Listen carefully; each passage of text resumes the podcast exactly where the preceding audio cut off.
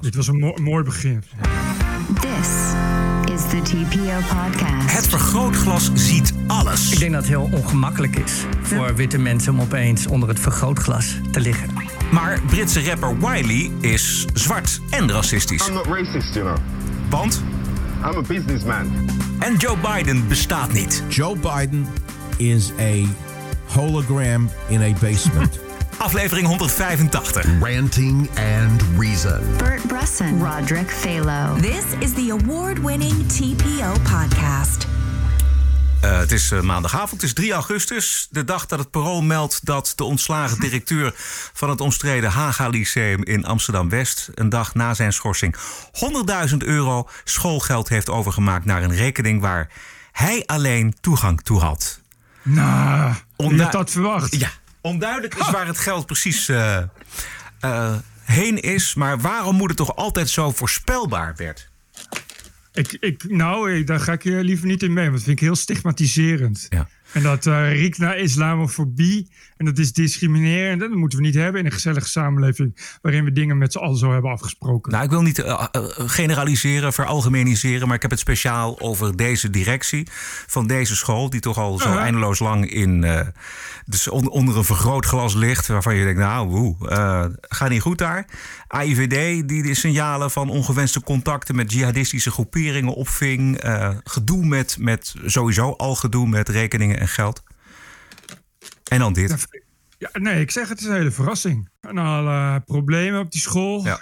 Zou je denken dat daar. Dat, dat ken ik nog steeds. Geen enkele moeite om gewoon een ton aan schoolgeld zo.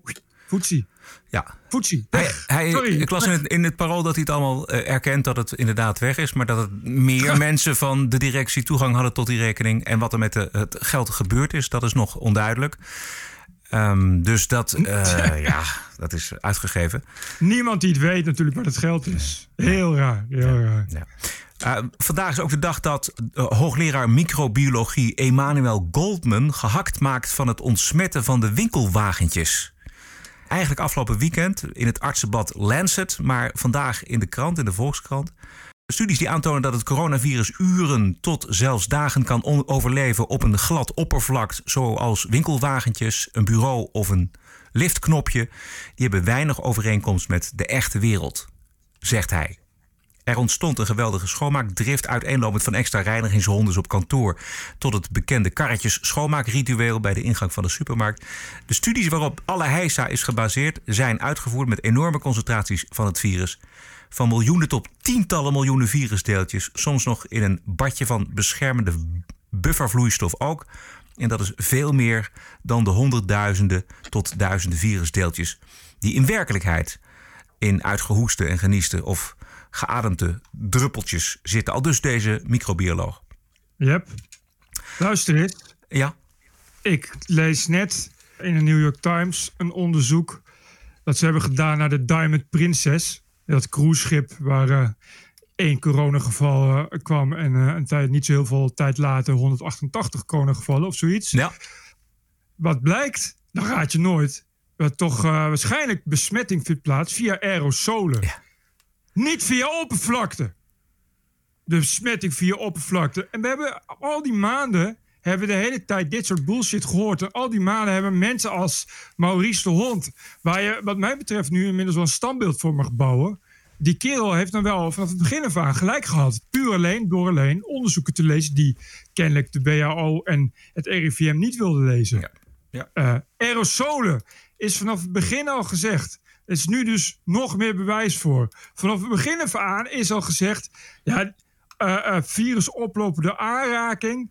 Dat die kans is nihil. Want al die onderzoeken vinden in laboratoria plaats. En, en uit andere tegenonderzoeken blijkt inderdaad... dat ze heel snel verdwijnen. Zeker in combinatie met luchtvochtigheid en, en dat soort dingen. Weet je, terwijl eh, het beleid tot en met vandaag aan toe... is nog steeds gericht op vooral goed je handen wassen. Ik ben geen co- complotdenker. Ik ben, dit is ook geen complot, daar niet van. Maar ik begin toch een beetje te twijfelen of er niet bewust een keuze is gemaakt om een bepaalde lijn vast te houden. Ook al wisten ze beter. En waarom zou dat dan gebeurd zijn? Goeie vraag. Bijvoorbeeld omdat eh, angst controle is. Mhm. Ja, ik, ik gooi het er maar even in. Om, nogmaals, ik ben geen complotdenker. Ik denk niet dat het omdat Bill Gates dingen wil injecteren of wat dan ook. Maar ik denk wel dat eh, op het moment dat je zegt van ja, we hebben te maken met een gevaarlijk virus. Hoe houden we mensen zo makkelijk mogelijk in toom? Dan moet je volgens mij dingen gaan zeggen die mensen angst aanjagen. En dat is dus bijvoorbeeld zeg ja, nee, mondkapjes helpen niet. En eh, ja, als je, als je eh, besmetting, moet- eh, besmetting met je handen, gevaarlijk. Wat ik denk, en daar zit ook kritiek in, in de huidige aanpak. Maar wat ik denk is dat het virus was waar we nog echt heel weinig van wisten. En dat iedereen maar wat deed. Ja. Weet je wel, de totale paniek en dit laten we zus doen en zo doen. Ehm, nu, de laatste twee maanden, wint steeds meer de Maurice de Hond-theorie eh, terrein. En dat duurt mij te lang, dat, dat we daar niet op acteren. Precies. Want er is namelijk een, een technisch eh, in, eh, rapport van de WHO. En daarin hebben ze erkend dat niet één geval van besmetting per voorwerp heeft Precies. plaatsgevonden. Dit. En nou, ik, ik hoorde echt.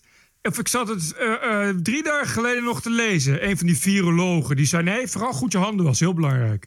Weet je, terwijl er is dus nul mensen besmet via, via aanraking van oppervlakte. Nou, nul weet ik, weet ik niet zeggen, maar het is niet gevonden. Maar goed, kijk, je kunt voorzichtig zijn. Voorzichtigheid is prima. Ik eh, Controle waar? Wat, wat controle? Denk ik ook. Maar goed, oké. Laten we ehm, handen wassen en anderhalve meter, prima. Maar als je op een gegeven moment ontdekt dat het vooral de Maurice de Hond methode is... waarop mensen besmet raken... en dat ook eh, de, ja, de WHO dat, dat min of meer erkent... laten we dan daarop acteren. Juist. Nou ja, maar dat is toch. Ja, ik, vind het, ik vind het best wel kwalijk als je achteraf zoveel slachtoffers die, waarvan een gedeelte misschien voorkomen had kunnen worden. Hè, door, door aanpassingen te doen in ventilatie. Of door inderdaad eerder te acteren op mondkapjes. Vergeet niet dat bijvoorbeeld het, het CDC, eh, de, eh, de Amerikaanse RIVM, zeg maar. In het begin bewust heeft gezegd: mondkapjes helpen niet, omdat ze mondkapjes wilden besparen. Dus, dus daar, zitten, daar zat een agenda achter. Dat is bij eh Jaapie van Dissel ook zo. Tot op de dag van vandaag houdt hij vol dat mondkapjes niet helpen. Omdat hij daar een, let op, persoonlijk idee van heeft. En ik vind dat, ik vind dat heel erg. Ja. Terwijl ik, volgens mij is het zo dat eh, dat aerosolenverhaal is dus ook al heel lang bekend. En, en ik begrijp dus ook niet waar nu ineens, ook, ineens in Nederland ook die weerstand tegen mondkapjes vandaan komt. Een kind, kan nog, een kind kan nog begrijpen dat op het moment dat als je het kan voorkomen, of voor een groot gedeelte kan voorkomen dat iemand kleine deeltjes naar buiten hoest, dan begrijp je ook dat het aantal besmettingen beperkt blijft. Dus dat een mondkapje helpt, ligt nogal voor de hand als het om aerosolen gaat. Ja, ja. Het lastige is dat we natuurlijk de eerste maanden heel erg, ja, ja inderdaad, misschien bang zijn gemaakt en elkaar eh, met een soort smetvrees naar elkaar hebben gekeken en naar de winkels zijn gegaan voor zover ze open waren. Daar hebben mensen nu genoeg van. Nu wordt er gezegd, ja, maar wacht even. Eigenlijk eh, zijn die mondkapjes misschien niet 100% waterdicht, maar daar schieten we wel een heel eind mee op. Zeker omdat we nu de Maurice de Hond methode steeds meer bewijs voor is. En nu hebben mensen het he- eigenlijk helemaal gehad met die controle en die, die richtlijnen. En krijg je die demonstraties. Wat dat betreft is het jammer en ook dramatisch eigenlijk dat we met z'n allen niet naar het buitenland op vakantie gaan. Want ik heb het vorige week ook al gezegd. En jij merkt het helemaal natuurlijk in Spanje dat het de normaalste zaak van de wereld is om daar met mondkapjes een supermarkt in te gaan. Ik was afgelopen eh, weekend eh, even in Parijs. Eh, en daar, ja, geen haan die er naar kruidt. Maar wij we hebben het meteen over controle van de overheid. Oh man, ik, ik, ik vind het in Nederland ook een beetje, een beetje kleutergelul inmiddels aan het worden. Wat je ook leest, mensen, oh ja, nee. We zijn inderdaad mond doodmaken en, bekne en beknellen en de overheid adem ontnemen. Jesus Christ, man. Zet je er toch eens overheen. Een mondkapje werkt gewoon heel goed tegen het verspreiden van, van, van druppeltjes. Hoe moeilijk is het om in te zien? En het is nog erger eh, op het moment dat je wegblijft bij massabijeenkomsten. In elk geval in, in, in grote, grote, niet slecht geventileerde ruimtes. En iedereen gebruikt een mondkapje, is er niet zoveel aan de hand. Ik, da- dat is, eh, althans, is wat ik, ga, is wat ik, ik zou zeggen. Ja. Dat is ook wat, wat tot nu toe blijkt. Al die grote, enorme besmettingshaarden is ook allemaal dat. Mensen die naar een kerk zijn geweest, zangkoren. Ja, zonder of- mondkapje. Of, eh, skihut, ja, was allemaal in het begin, hè. Dus in het begin eh, toen hier in Nederland de grote ziekte toesloeg, ja, was er carnaval. Ja, wat doe je met carnaval? Met z'n 10.000 in een lokaal staan waar er 6.000 in kunnen. Ja. En dan een nacht lang. Ja, weet je gek dat iedereen dan ziek wordt. Weet je, dus, dus terwijl als je gewoon een mondkapje opdoet. Als iedereen een mondkapje opdoet. En dan hoeft echt niet thuis. En hoeft echt niet in de, in de buitenlucht. Maar gewoon in, in afgesloten ruimtes. In winkels. Dat scheelt echt zoveel. Ik durf te zeggen. En dat, ik, dat is, ik, ik zeg dat een heleboel anderen dat ook zeggen. Ook een heleboel andere deskundigen. Dat als iedereen dat doet. En als iedereen zich daaraan houdt. Dat het heel erg gaat meevallen. Het valt sowieso al mee, maar goed. Maar dan, dan moet denk ik de RIVM en de overheid ook duidelijker zijn in het communiceren van de voordelen van de mondkapjes. Precies. In China eh, was er iemand het verhaal van eh, één vrouw had 71 mensen besmet in een lift. Alle wetenschappers, alle internationale wetenschappers zeiden instinctief dat komt omdat die vrouw dat heeft uitgeademd en dat blijft in die lift hangen. Want die lift is niet geventileerd. Ja. Dus iedereen die de lift inliep, die, die, kreeg, eh, die kreeg dat binnen. Wat zeiden ze in Nederland? Halstarrig. Die mensen zijn allemaal besmet geraakt via het liftknopje. Oh ja, Het klinkt gewoon ook als, als, als noem eens iets waar we, waar we vroeger heel bang voor, bang voor waren, terwijl we daar nu om lachen. Ik, ik kan even niet zo snel een voorbeeld bedenken, maar als, als de, de trein die, die rijdt, dus geven de koeien zure melk. Ja, ja, Zo precies, klinkt het. Ja, Je ja. lekker blijven hangen aan, aan, aan echt totaal achterlijke ideeën dat je van metalen oppervlakte, dat je daar heel snel besmet van wordt. This is the TPO podcast. We gaan ook even kijken naar de Woke Week. Want die was eh, eh, ja, toch wel weer gevuld, moet ik zeggen. Afgelopen woensdag ging het Afrika Museum in Berg en Dal diep door het stof. Ze hadden een eh, reclame met twee blanke vrouwen, twee blanke mensen moet ik zeggen, man en een vrouw in de hoofdrol. En die liepen door het museum. En dit was de payoff. Leuk samen een dagje Ghana. Lekker ver weg in eigen land. What can possibly go wrong? Goh, Nou, een voormalige medewerker van het museum, kunstenaar Richard Kofi, die twitterde over de ongevoeligheid van het museum over de Nederlandse eh, rol in het eh, slavenverleden van Ghana. Ehm, en dat betekent dus niks lekker weg in eigen land. En helemaal niet lekker ver weg in eigen land. Wat mij dan stoort, is de snelheid waarmee de directie van zo'n Afrika-museum handelt. Ja, want het is toch gewoon één persoon die klaagt? Ja. Er zullen ongetwijfeld mensen hebben aangehaakt, want hij had het via social media verspreid. Dus er zullen zeker. Het was gewoon eigenlijk een opmerking van, van nou ja, zijn Ja. we niet een beetje eh, simpel bezig? Nou, daar is best iets voor te zeggen trouwens. Maar het, het gaat natuurlijk heel erg om die, om die snelle reactie, de angst en eh, het onmiddellijk toegeven. Ja, want en het wordt ook in de media eh, gebracht als, eh, als ophef. Terwijl, weet je, dit is dus één iemand die, die iets vindt. Ja, Ik weet verder niet wat die Kofi geschreven heeft. Maar tja, dat, die heeft gewoon ook meningsvrijheid. Je kan dat toch de kennisgeving aannemen. precies. En dan, en dan ook dat je kan het publiceren en zeggen: Nou, we hebben naar aanleiding van onze campagne. eh, eh, Richard Kofi vindt dit. En er zijn meer mensen die dit vinden. Dus nou ja, de volgende campagne nemen we dat mee. Je hoeft toch niet meteen die hele campagne dan af te schieten. En, en, je, en, je, en, je, en je, weet ik veel, je hele tentoonstellingen te niet doen. Ik weet niet eens wat ze gedaan hebben allemaal. Het museum vindt inmiddels zelf ook dat ze uit de, bo- uit de bocht gevlogen is door een grappig bedoelde campagne van een reclamebureau. We hebben besloten om de zomercampagne van het Afrika Museum stop te zetten en alle uitingen zo spoedig mogelijk terug te halen. Jullie terechte reacties hebben ons doen inzien dat we niet de juiste keuzes hebben gemaakt. Excuses aan iedereen die onze uitingen als kwetsend hebben ervaren. God, god, god, god, god. Weet je wat zo'n campagne kost? Ja, om dat te laten ontwerpen door een, door een bureau en je, al je materialen. En dat is, heb je nu allemaal, allemaal in één keer op het vuur geflikkerd. Omdat, omdat, drie mensen, omdat drie mensen daar een kritische mening over hebben. Wat niet eens per se een onterechte mening is. Nee. Maar je kan dan toch zeggen: oké, nou, misschien is het inderdaad, zeker ook in het huidige licht, eh, was het onhandig. Maar, maar die campagne die, die is bijna afgelopen. Die draait nog een tijdje. Maar we gaan de volgende keer ja precies. als we, als we gaan denken over campagne, nodigen we Richard Kofi uit. Juist, exact. En dan gaan we samen een mooie nieuwe campagne bedenken. This is the TPO podcast. Google heeft een nieuwe stap gezet voor nog meer identity politics met een nieuwe tool. Dus een plaatje waarbij je bedrijven en bedrijfjes kunt zien die een zwarte eigenaar heeft. Dat is een rode cirkel met een zwart hart. En dan, dan weet je van een bedrijf, oh, het is black-owned business. En die tool die was er al voor women-led business ja, en voor LGBTQ friendly business. Dus je- kunt nu googlen, een- bedrijf uitkiezen, een restaurant uitkiezen, je bestellingen doen bij een bedrijf waar het geleid wordt door het ras van je keus. Wat een nuttige functie. Ja. Maar weet je, het punt is, eh, Bert, het, het kan natuurlijk ook nog tegen ze gaan werken. Want je kunt natuurlijk, het kan op een gegeven moment zoveel ergernis opleveren dat mensen zeggen: nou, ik ga juist niet bij een black-owned business iets bestellen. Ja. Nou, dat is, bedoel, dit is wel eh, voer in, het handen, in de handen van racisme natuurlijk. Ja. Stop Hate for Profit. Dat is een internationale advertentieboycott tegen Facebook. De bedoeling was om de hele maand augustus geen advertenties eh, op Google eh, te plaatsen om de druk op Mark Zuckerberg op te voeren.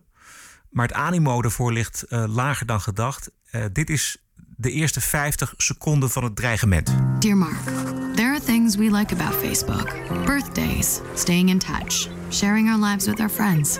But there's a more sinister side of Facebook the one that spreads hate, racism, misinformation, and gives extremists a way to communicate and coordinate. We didn't take a broad enough view of our responsibility, and that was a big mistake. And it was my mistake, and I'm sorry. I started Facebook, I run it, and I'm responsible for what happens here. Don't get us wrong, legitimate revenue from legitimate content is one thing. But allowing these white supremacists, threatening racists, xenophobic, and anti Semitic extremists, and nationalist militias to use Facebook to spread their content is destructive. It pollutes our public discourse, spreads hate, and puts too many people at risk. Wanneer was het? Eh, Afgelopen weekend volgens mij stond er in NRC Handelsblad eh, dat het toch niet zo'n succes is. En dat komt, Goh. volgens mij Bert, jij, kwam- jij stuurde het op. In de eerste plaats, eh, omdat Facebook vanaf het allereerste begin zei: ja, je gaat je gang maar. Weet je, Ja. fuck you, die, die 3% waar jullie deel van uitmaken. Ik heb nog 97% van de adverteerders over, waarvan ik zeker weet dat die überhaupt niet weggaan, omdat ze niet zonder mij kunnen. Ja. Dus je doet je best maar. Dat ten eerste. Dus, dus ja, ze hadden nou niet echt heel veel leverage. En dan is het natuurlijk, wordt het natuurlijk steeds vervelend. En de tweede, vooral omdat die bedrijven natuurlijk hypocriete leugenaars zijn. Want die zijn allemaal op de bandwagon gesprongen. Precies op het moment dat ze er al over dachten om minder uit te geven aan reclamecampagnes. Want corona. En het was natuurlijk een mooi moment om te zeggen: Oei, we gaan nu van Facebook af. Want racisme, bladibladibla. Maar dat waren ze namelijk eigenlijk toch al een beetje van plan. Want corona, dus ze gingen inderdaad hun uitgaven gingen ze een beetje beperken. Dus het was leuk om gratis op te springen. En hoe weet ik dat? Ik weet dat omdat nu ineens heel veel campagnes die heel even hebben meegedaan met het boycotten van Facebook, nu ineens weer terug zijn op Facebook. Ja. Die hadden heel even een hele grote mond over hoe belangrijk ze dat allemaal vonden. En hoe eh, ontzettend eh, geraakt en gekwetst waren. En hoe, eh, hoe ze graag Facebook willen boycotten. En nu ineens zijn ze weer terug bij Facebook. Ja. En de critici zeggen dan van... Goh, dat is wel een beetje raar dat je nu, nu zo snel terug bent. En zeggen ze, ho, ho, nee. Maar we hebben ook wat bereikt. Want Facebook heeft afspraken met ons gemaakt. Ja, precies. Waar het niet dat Facebook die afspraken al had gemaakt... voordat ze begonnen met de boycott van Facebook. Ja, maar Facebook doet dat wel heel erg handig, moet ik zeggen. Want ik heb vandaag gebeld met Juist. de, de Bond van Adverteerders. En die eh, zitten, komen dan op gesprek bij Facebook. En dan zeggen ze, bij Facebook zeggen ze dan... ja, we zijn bezig eh, daarmee en we zijn daarmee Ja. bezig. En we denken er zelfs over na om de reclamecode in Nederland mede te ondertekenen. Denken eraan, weet je wel. Dus dat gebeurt waarschijnlijk helemaal niet. Ze worden enorm gepaaid. En dat helpt die bedrijven en die adverteerders ook weer... met een soort van vrijbrief. Kijk maar, we hebben Ja. gesproken met Facebook... en ze, ze doen er wat aan, dus wij gaan weer adverteren. Ja, exact. Dan, kan een beetje, dan komt Facebook heeft dan toch weer ja, af, afspraken. En zegt nee, ja, want 98% van, eh, van de haat wordt bij ons al verwijderd. Weet je, voordat het online komt. Want algoritmes en dit en dat. Maar dan krijg je inderdaad afspraken. Nee, we gaan nu daar dan toch extra naar kijken. Nou, dan worden we ook weer, weer ineens zie je weer wat dingen verdwijnen. En dat is wat je zegt. Het is een, het is een spelletje wat ze de hele tijd spelen. Want die adverteerders, die kan het gewoon geen zak schelen. Ik, ik, vind, ik blijf het benadrukken. Je, adverteerders zijn niet ethisch. Dat Nee. is, je kan niet ethisch adverteren. Dan ga je namelijk niet adverteren. Adverteren is per definitie niet ethisch. Adverteren is gewoon a-ethisch en a-moraal. Adverteren gaat erom om mensen te verleiden jouw product te kopen, zodat Ja. jij er rijker van wordt. Ja. Punt. Dus het is sowieso nooit ethisch. Het enige wat die bedrijven willen is een excuus waarop ze dan weer kunnen zeggen: Oh, ik ga nu weer op Facebook adverteren. Want het is die, ik denk dat 90% van die bedrijven van tevoren al wisten: ik ga het niet langer dan een maand volhouden. Want ja, Facebook is nou eenmaal uh, een, een hele belangrijke tool om je, om je consument te bereiken. Ik geloof dat alleen Unilever nu nog moeilijk doet. Maar goed, die gaan ook, let, op mijn woorden, die gaan voor die tijd, voor de, voor, voor eerder nog, gaan ze alweer terugkeren. Ja, maar bovendien, uh, Unilever geldt alleen uh, in Amerika. Hè? Daar, daar, en, en in Amerika is Unilever niet uh, een hele grote adverteerder. Nog eentje doen? Nou, graag. I love J.K. Rowling. in, in Edinburgh, in uh, ja. Schotland is dat, is een poster uit het treinstation verwijderd waarop stond I love J.K. Rowling. Rowling wordt uh, transfobie verweten omdat zij zich zorgen maakt over uh, al te jonge kinderen die aan een transitie beginnen van meisje naar jongen of van jongen naar meisje. De poster wordt om die reden door British Rail gezien als politiek en dat willen ze niet omdat reizigers daardoor gekwetst kunnen raken. Ja, de poster was ik... afkomstig van een activiste. Ze hebben wel een klein beetje een punt. Ja, oké, maar luister. Ja, ik luister. Die, die poster, dat is dus gewoon een zwarte poster met erop in witte letters I en dan een rood hartje en dan in witte letters J.K. Rowling. Het is verder niks. Dus, dus, dus iedereen, ik denk echt iedereen, zeker in Schotland, die daar s ochtends op het station loopt en dat ziet, denkt: hé, hey, iemand die van J.K. Rowling houdt. En die denkt verder niks. Die weet niet dat dat een activistisch bedoelde poster is. Die weet niet dat daar een politieke boodschap in zit. Je denkt toch niet dat heel Schotland inderdaad net zo vuistdiep in al die woke shit zit als, als wij op Twitter en al die halfgare Twitter-activisten. Nou, Bert, het is wel een dingetje. En het, het wordt zeker omdat J.K. Rowling de J.K. Rowling is, wordt het wel heel erg breed uitgemeten. En is die discussie wel echt heel erg fel. En, en wordt die volgens mij breed gevoerd. Tuurlijk, maar je denkt toch niet dat iemand zich serieus gekwetst voelt van alleen maar de letters I love J.K. Rowling? Nee, dat, niet. Dat, ik bedoel, dan kun je net zo goed ook echt alle Harry Potter boeken uit de etalage gaan halen. Omdat, omdat mensen gekwetst zijn door, door elke, elke gedachte aan J.K. Rowling. Dat geloof ik niet. En dat die activist het heeft gedaan uit activistische redenen, dat weten we alleen omdat ze het er zelf bij zegt. Anders had iedereen zich afgevraagd waar is deze poster eigenlijk voor bedoeld. Ja. Komt er een nieuw boek uit van haar of zo? Waar gaat het over? Dus, en uh, dus ze heeft ook uh, gewoon 1500 pond voor betaald. Ja, het is flink. En uh, die, die, die British tegen gezegd... nee, mag niet scratchen. gewoon weg. Zeg, censureren, kan niet. Zullen we eventjes hebben over wat, wat Rowling nou precies zegt? Want die heeft recent getwitterd dat, en aangekondigd eigenlijk... dat er binnenkort een groot medisch schandaal naar buiten komt... naar aanleiding van... Oh uh, brieven die zij gekregen heeft van jonge transgenders die spijt hebben van hun operatie en behandeling. Want Rowling is er van overtuigd dat twijfelende pubers onzeker over hun lichaam veel te snel door professionals een transitie wordt aangepraat. En die verhalen die worden ondersteund door andere mensen uit, dat, uit het vakgebied, medisch vakgebied. Het gaat om uh, onomkeerbare medische ingreep. Dit en Rowling die tweette onlangs een, een heel stuk van een NHS-psycholoog. Ik heb dat helemaal gelezen van, van voor naar achter. Is dat uh, Abigail Shrier? Nee, Robert Winston van het Imperial College in Londen.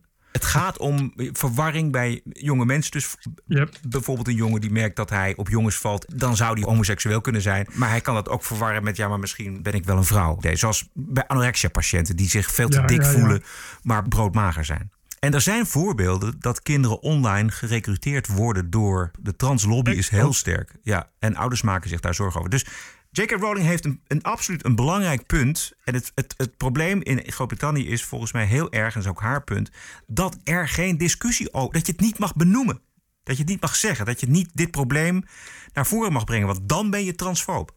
Nee, dat klopt. Dit, dit is, uh, die, het zat dus die Abigail Schweer, Schweer, ik kan, ja. Schweer is met S-H-R-I-E-R, zat bij Joe Rogan. En zij heeft dus net een boek aangeschreven daarover. Dat heet ook Irreversible Damage. En dat gaat dus, uh, ondersteund met, door wetenschap en wetenschappers, uh, over vooral meisjes die op hele jonge leeftijd al jonger worden. En inderdaad ja, ingrepen aan hun lichaam, hormonen. Borst, En op latere- borstenoperatie? Ja, borstoperatie. En op latere leeftijd tot de conclusie komen dat ze eigenlijk gewoon in de fase zaten. En dat helemaal niet willen. Maar eigenlijk ja, echt ja, op school, maar ook dus door, door de psycholoog, door anderen, echt gepusht zijn om, om, om trans te worden. Eh, en zij, ik, zij zat het dus laatst over bij Joe Rogan. Joe Rogan ligt nu dus onder vuur, omdat hij dus eh, nu eh, haat verspreidt Jezus, mina. omdat hij dus eh, ja, een platform heeft geboden aan die auteur. Terwijl die auteur, dat is een vrouw die. het, het is helemaal niet een rechtse vrouw of zo. Dat boek is helemaal niet, niet een activistisch boek. Zij is gewoon onderzoekster. Ja. En zij heeft gewoon puur op basis van de bekende feiten eigenlijk in het opgeschreven waar Rowling dus ook mee gaat komen. Van er is iets aan de hand. En dat is namelijk ja, dat onze, onze, onze kinderen gek worden gemaakt. Ja. Terwijl daar ja, verschrikkelijke dingen mee gebeuren. Omdat die op latere leeftijd natuurlijk in een verschrikkelijke crisis terechtkomen. Weet je, je zal maar eh, eh, op je negentiende denken, ik ben man. Maar ik had eigenlijk, ik, ik had eigenlijk gewoon lieve vrouw gebleven. Ja, en dat gaat, dat gaat dus heel ernstig. Eh, ja, ja, Die ja. man waar ik het over had, dat is die, Robert, die professor Robert Winston. die, hij zei dat 40% van de mensen die een vaginale reconstructie operatie ondergaan als gevolg hiervan complicaties ervaart. En dat velen een verdere operatie nodig hebben. En dat 23% van de mensen bij wie de borsten zijn verwijderd zich ongemakkelijk voelt bij wat ze gedaan hebben. 23 procent. Ja. En Dat, is echt. Precies, en dat zijn dus operaties die irreversible zijn. Die, kun je, die zijn niet meer terug te draaien. Dus die mensen, die, die is iets afgenomen in een waan. En dat is heel ernstig. Het is echt insane. Ja. Even kijken. Ja, The Transgender Craze Seducing Our Daughters is de ondertitel. Eh, en dat is wel waar het over gaat. En dat wordt natuurlijk wel steeds erger. En wat je zegt klopt, omdat je er helemaal niet over mag praten. Al alles wat je erover zegt, ben je transfoob. Ja. En verspreid je haat. Om ook, die hele J.K. Rowling heeft nog geen verkeerd woord getwitterd. Nee. Anders dan, dan dat ze pure eh, waarheden en biologische feiten heeft getwitterd. Bert, laten we even een quizje doen. Even een quizje Ja. tussendoor. Even gewoon even wat anders. Ehm, vanmiddag zat er bij de VARA op Radio 1, de Nieuws BV, een socioloog met de naam Jacob Boersema. En het mooie van Jacob Boersema is dat hij een geweldige bijdrage levert aan het hele racisme-debat. Luister. De vraag is natuurlijk, wie doet racisme? Wie is racistisch? En als je dan naar de geschiedenis kijkt, de koloniale geschiedenis, de geschiedenis van slavernij... ehm, en ook vandaag de dag nog, dan zijn het meestal... Ja. En dat is nou leuk. Dan gaan we even een vraag stellen. Van, wat bedoelt hij? Wat gaat hij zeggen? Wat zijn de volgende woorden van Jacob Boersema? Even kijken, kun, kun je hem nog een keer laten horen? Ja, dat is goed. Komt-ie. De vraag is natuurlijk, wie doet racisme? Wie is racistisch? En als je dan naar de geschiedenis kijkt, de koloniale geschiedenis, de geschiedenis van slavernij... ehm, en ook vandaag de dag nog, dan zijn het meestal... 10 seconden bedenktijd, Bert. Ai, lastig. Dit is echt een lastig. Ja, het is een lastig. mijn, eh, Het is lastig. Ik, ik weet het. Ik wist het ook niet. ehm, ehm, ehm, eh, heteroseksuele vrouwen. Nee, het zijn witte mensen. eh, de witte mens. Ja. Ja. De witte mens is het goede antwoord. Wat ik maar nou zo. Ik, ik moest dan denken aan, die, aan zo'n redactie bij de Nieuwsbv. En dan is er natuurlijk iemand die dit, deze man vindt. Of ze gaan op zoek naar deze man. En dan zeggen ze: ja, Dit is nou nog eens een leuk, een andere invalshoek. Want wij moesten daar vroeger. Ja, maar luister, Bert. Toen ik bij de Vara werkte, moesten, moesten wij op zoek naar andere invalshoeken. En Iemand bij de redactie van Radio 1 met een unieke invalshoek. Goh, het zal eens. Ik, dat is, nee. Hoe kan Nee, het nou sorry, dat je nee. na maanden van discussie nog met deze opinie op tafel komt? Ja, omdat eh, de BNN-Vara, zoals het officieel heet, zeg maar gewoon Vara, want BNN is natuurlijk niks meer. Sinds de dood van Bart is BNN al niks meer, maar dat tezijde. Omdat Vara eh, al enige tijd weer een nieuwe radicalere koers voert om eh, te herprofileren. Eh, waardoor dus nog meer nadruk wordt gelegd op, op ja, dit soort, dit soort ja, zogenaamd verschillig gelul. Eh, maar het is nog erger geworden. Ze hebben ook sinds kort, sinds twee weken, een, nieuwe, nieuwe directeur. Een vrouw. Ja. een, blanke, een blanke vrouw, maar wel een vrouw. En die wil ook echt veel, nog veel meer die kant op. Dus echt eh, profileren om, om, eh, ja, dat je, om ook nog straks te kunnen blijven bestaan in het ledenbestel en zo. Dat je toch nog een uh, smoelwerk hebt. Dus ik, ik merk, wat ik van meekrijg, is, is inderdaad dat het vroeger was nog, zat nog wel enige luchtigheid in. Hè? Het was ook Vara Cabaret, bijvoorbeeld. Ja. Dus die kom je nu ook niet meer om, zou ik maar zeggen.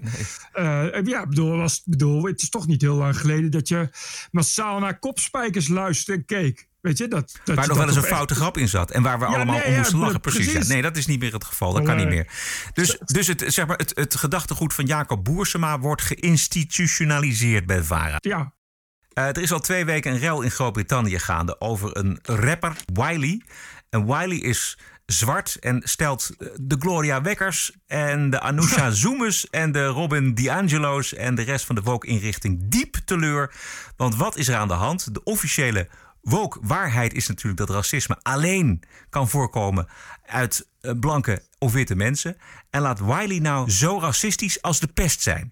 Dit is BBC Radio 5 Live. A bloke called Wiley, often referred to as the godfather of grime, a very successful musician from East London who's been awarded an MBE for his services to music, was beginning a stream of foul anti Semitism on social media, specifically Twitter. Some of his now removed tweets read like they're straight out of the Hitler playbook of 1930s Nazi Germany, the regime this country so bravely went into battle and defeated. Let me give you a flavour of them if you haven't had a look at these messages. Jewish people are cowards. Do something to me, I'm waiting. Jewish people act rough, but they hide behind the police. Who writes the laws? Who changes the laws? Who implements new laws? Who? What is the five percenters? Who are they all? Who runs the world? Who runs the banks? Who writes the law book? Who hides behind the police? Who owns the police? That was Wiley tweeting about Jews. Het is iemand die gedecoreerd is door de koninklijke familie, nota bene. Ja. Dus het was een man op een, op een podium, op een hoog podium ook. En die ging zich helemaal te buiten aan uh, antisemitisme. Op Twitter. Op Twitter. Dat, ik, ik vind echt een belangrijk onderscheid wat je altijd bij moet maken. Op Twitter. Oh ja? Ik bedoel, ja. Ik bedoel, ik, dit, wat hoorde ik net? De BBC of wat? Ja, dit was de BBC. Jesus Christ. Ik, heb de, ik kan me niet herinneren dat ik de BBC hetzelfde hoorde over het virulente antisemitisme bij Corbyn in zijn partij. Maar dat zal aan mij liggen. Maar nu is er iemand die iets twittert. Hoi, Hitler is terug. Het is wel van dik hout, zaag mijn planken. Ja, maar goed. Op Twitter, het is een rapper, volgens mij, begrijp ja? ik ook. Ja, ik begrijp die ophef niet zo. Ik begrijp steeds minder van ophef op Twitter. Ik, ja, de, een rapper die iets twittert, wat, had je, wat moet hij dan doen, die rapper? Wat wordt er uh, tegenwoordig van rappers verwacht? Dat ze uh, filosofische boeken gaan schrijven of zo? Ik begrijp echt serieus. Help me even. Wat toch, waar, waar nu? Ik denk dat het komt omdat hij zo'n hoge status heeft. En dat, hij, uh, dat er natuurlijk heel erg in de Black Lives Matter sfeer wordt gedacht. het echte racisme komt van de blanken. En dan, dan zijn die mensen helemaal verbaasd. verbaasd. Weet je, dat, dat het eigenlijk helemaal geen, uh, geen, geen deugende bruggenbouwer en verbinder is. Ja, dat klopt. Hij dat, had, ook, dat is ook helemaal niet. Hij had uitgelegd in dat interview met uh, Sky News dat hij baalt van zijn manager, die Joods is. En hij uh, had zich vergist om te generaliseren. Om in het interview vervolgens wel weer te gaan generaliseren. The system and that man and a, a community of Jewish lawyers and thingy have made me feel that way. Yes, they have. They've made me feel that way. Not anti-Semitic. They've made me feel angry and upset because they are showing me the systemic racism and privilege that they're allowed to use on us. They're the ones who get to benefit from it. That's what, that's what this is all about. It's systemic racism from their side. en, zo, en zo draait het racisme-debat in een kringetje. Wat zouden de dames van Dipsaus podcast hiervan vinden? Ja. Daar ben ik ook wel benieuwd naar. Het grappige was wel dat de progressieve Guardian uh, ook een groot artikel had over eh, deze hele gang van zaken. Met een grote foto ja. van Wiley. Dachten ze bij The Guardian. Maar het bleek de zanger van Primal, oh, ja. Primal Scream te zijn. Uh, ook zwart, maar geen Wiley. Waarop, nee. waarop die keurige Guardian het verwijt kreeg dat ze geen verschil tussen zwarte mannen zien. We gaan waarderen en doneren. De TPO-podcast. Een eigenzinnige kijk op het nieuws en de nieuwsmedia. Elke dinsdag, elke week, het hele jaar door. Zonder reclame, zonder een cent subsidie. 100% onafhankelijk. Wat is het jou waard? Word lid van de TPO-tribe. Kies zelf een bedrag of kies 52 euro per jaar. En dat is maar 1 euro per week. De TPO-podcast. Wat is het je waard? Ga naar tpo.nl slash podcast. En als u eh, suggesties of commentaar wil leveren op onze podcast... ons adres is info.tpo.nl. Bert, hebben er nog mensen gedoneerd of gereageerd? In elk geval drie. Oké. De eerste is van Linda Boersen.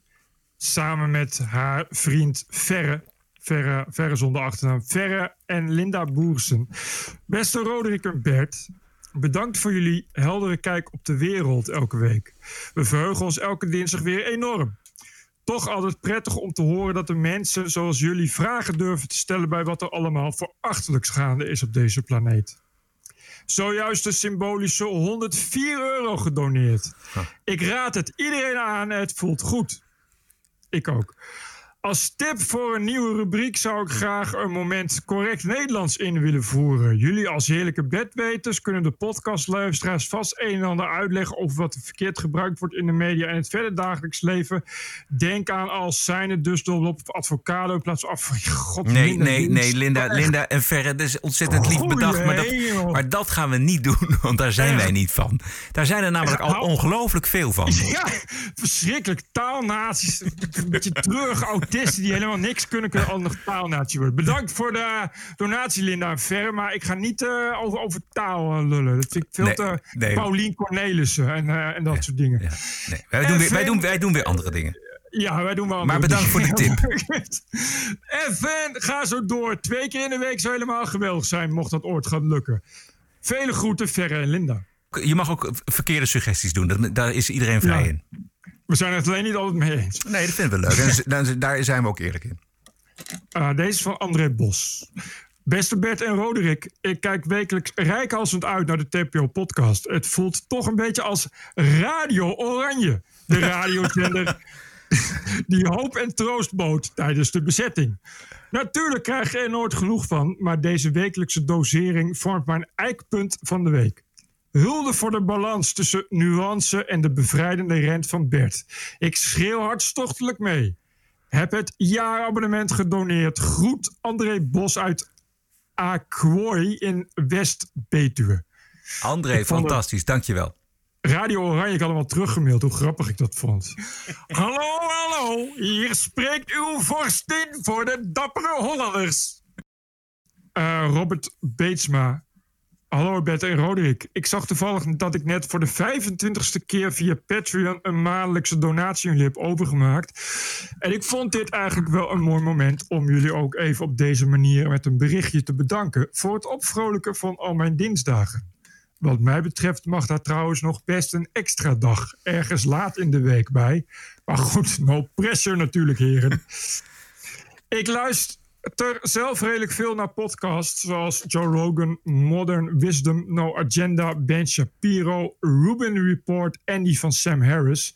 En ik vroeg mij dus af, naar welke podcasts luisteren jullie zelf eigenlijk ja. allemaal? Groeten, Robert Beetsma. Nou, Roderick. Moet ik even, pak ik even mijn- mijn iPod, want daar staan ze op. Moment.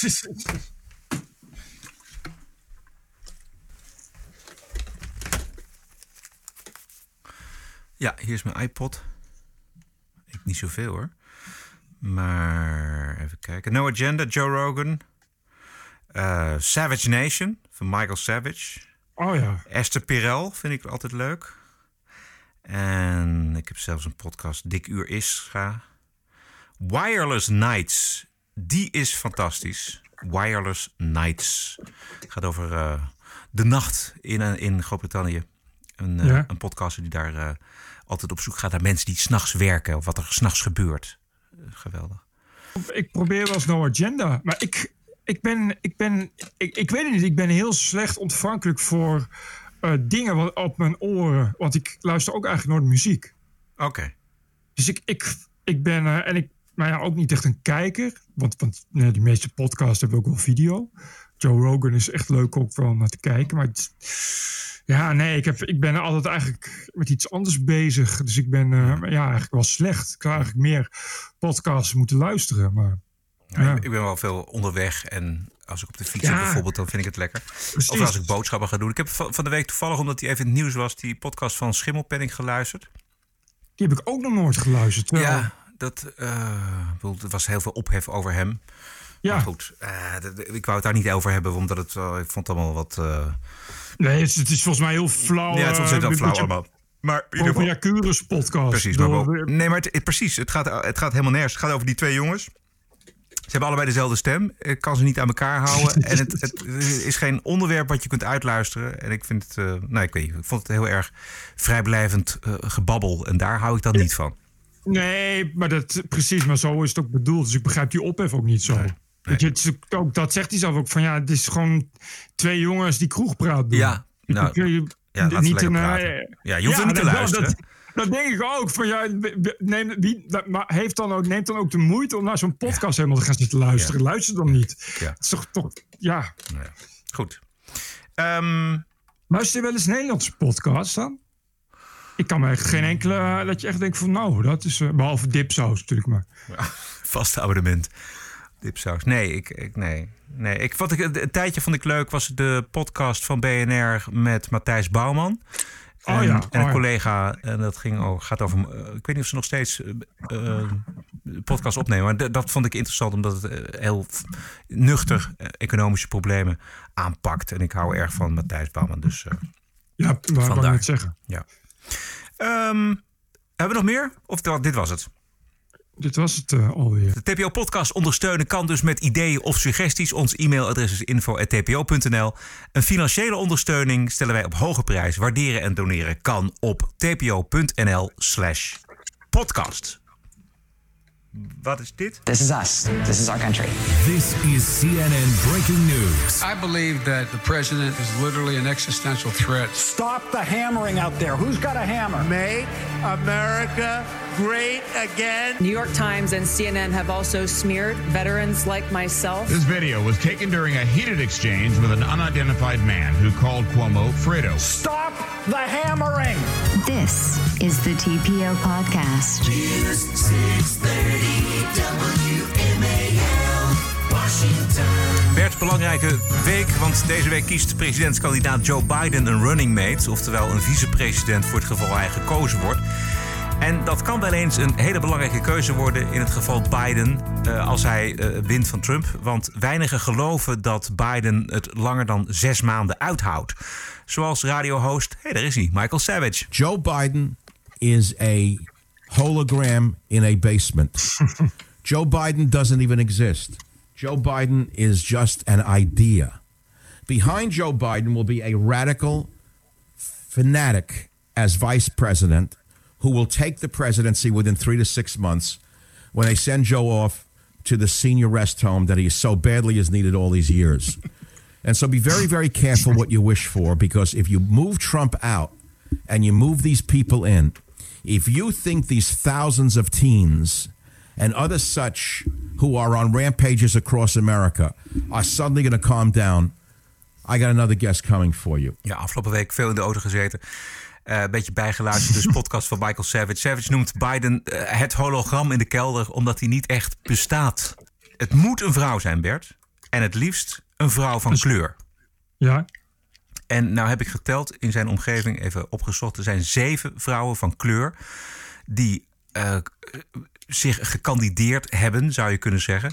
Waarvan Susan Rice en Kamala Harris de grootste kansen maken. We will elect Joe Biden as the next president of the United States.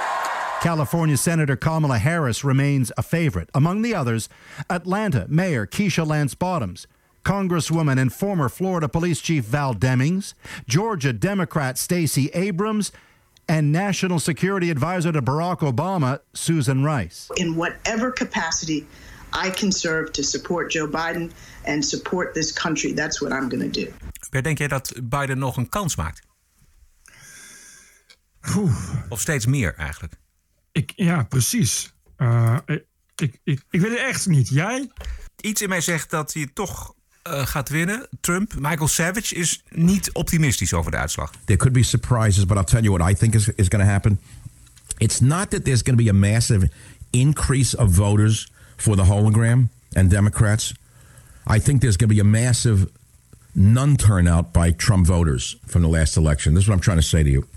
I didn't say you should not vote, but listen to me very carefully, please. Quote me correctly.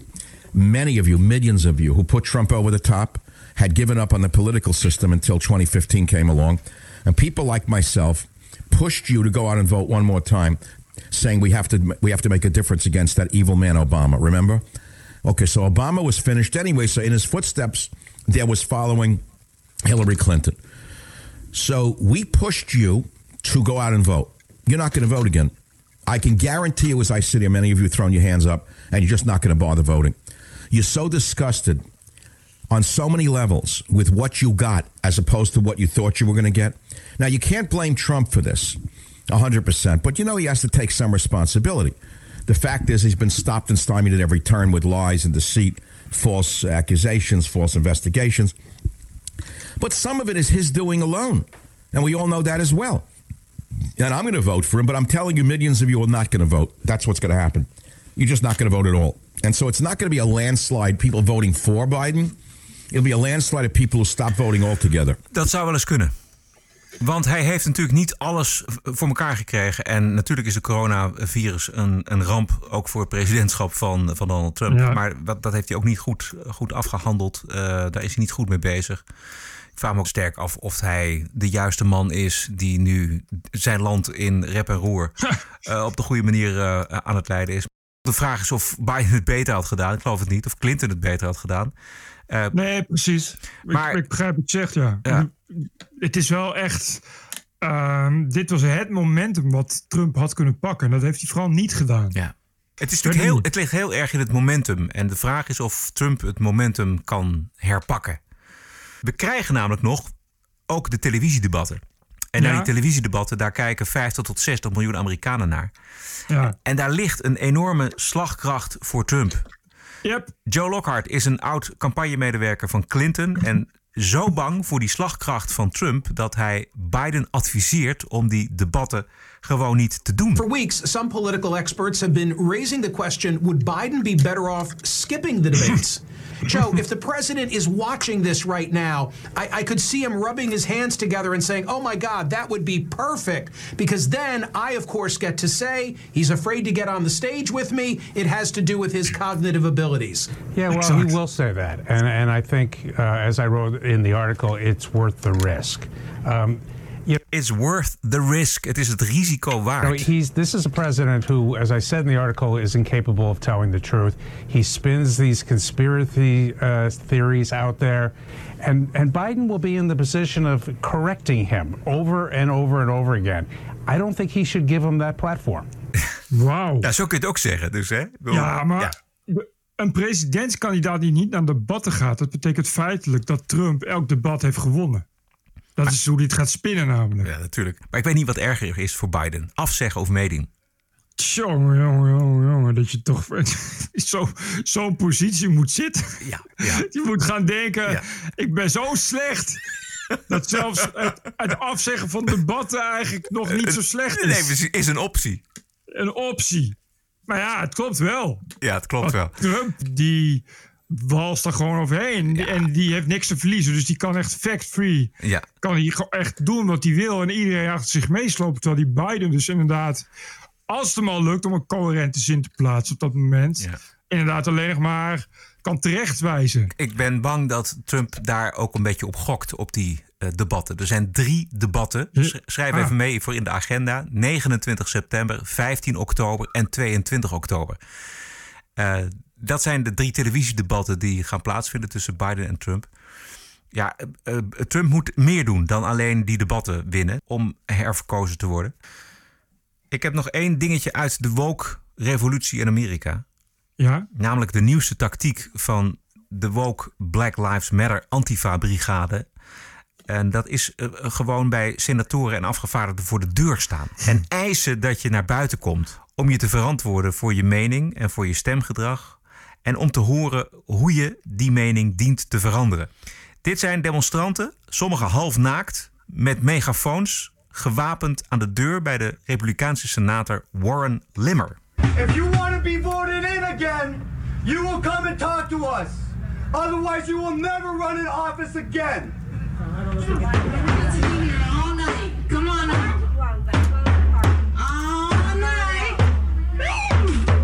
Now we need to turn up the sound. Listen, you're our, you're our public servant. Um, you know, we, Die staan gewoon aan je deur, hè? kind of way, you know, we, you kind of, you're kind of our, you know, Make some noise. Wat een we're kind of the ones that elect you. Um, Jezus, daar- ik zou gewoon beveiliging inhuren of zo. Maar de intimidatie kent geen grenzen. Ook echt, kom je even verantwoorden. Ja, kom naar buiten. Kom Hey. naar buiten om iets Hey, te jij. verantwoorden. Kom naar buiten. Nee, Nee.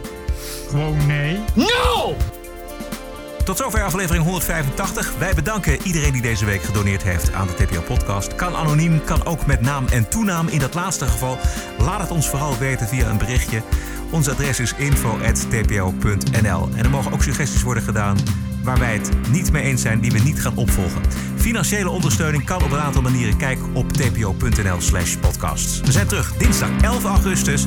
Heb een mooie week. En tot dinsdag. TPO Podcast. Bert Bruson, Roderick Balo, ranting and reason.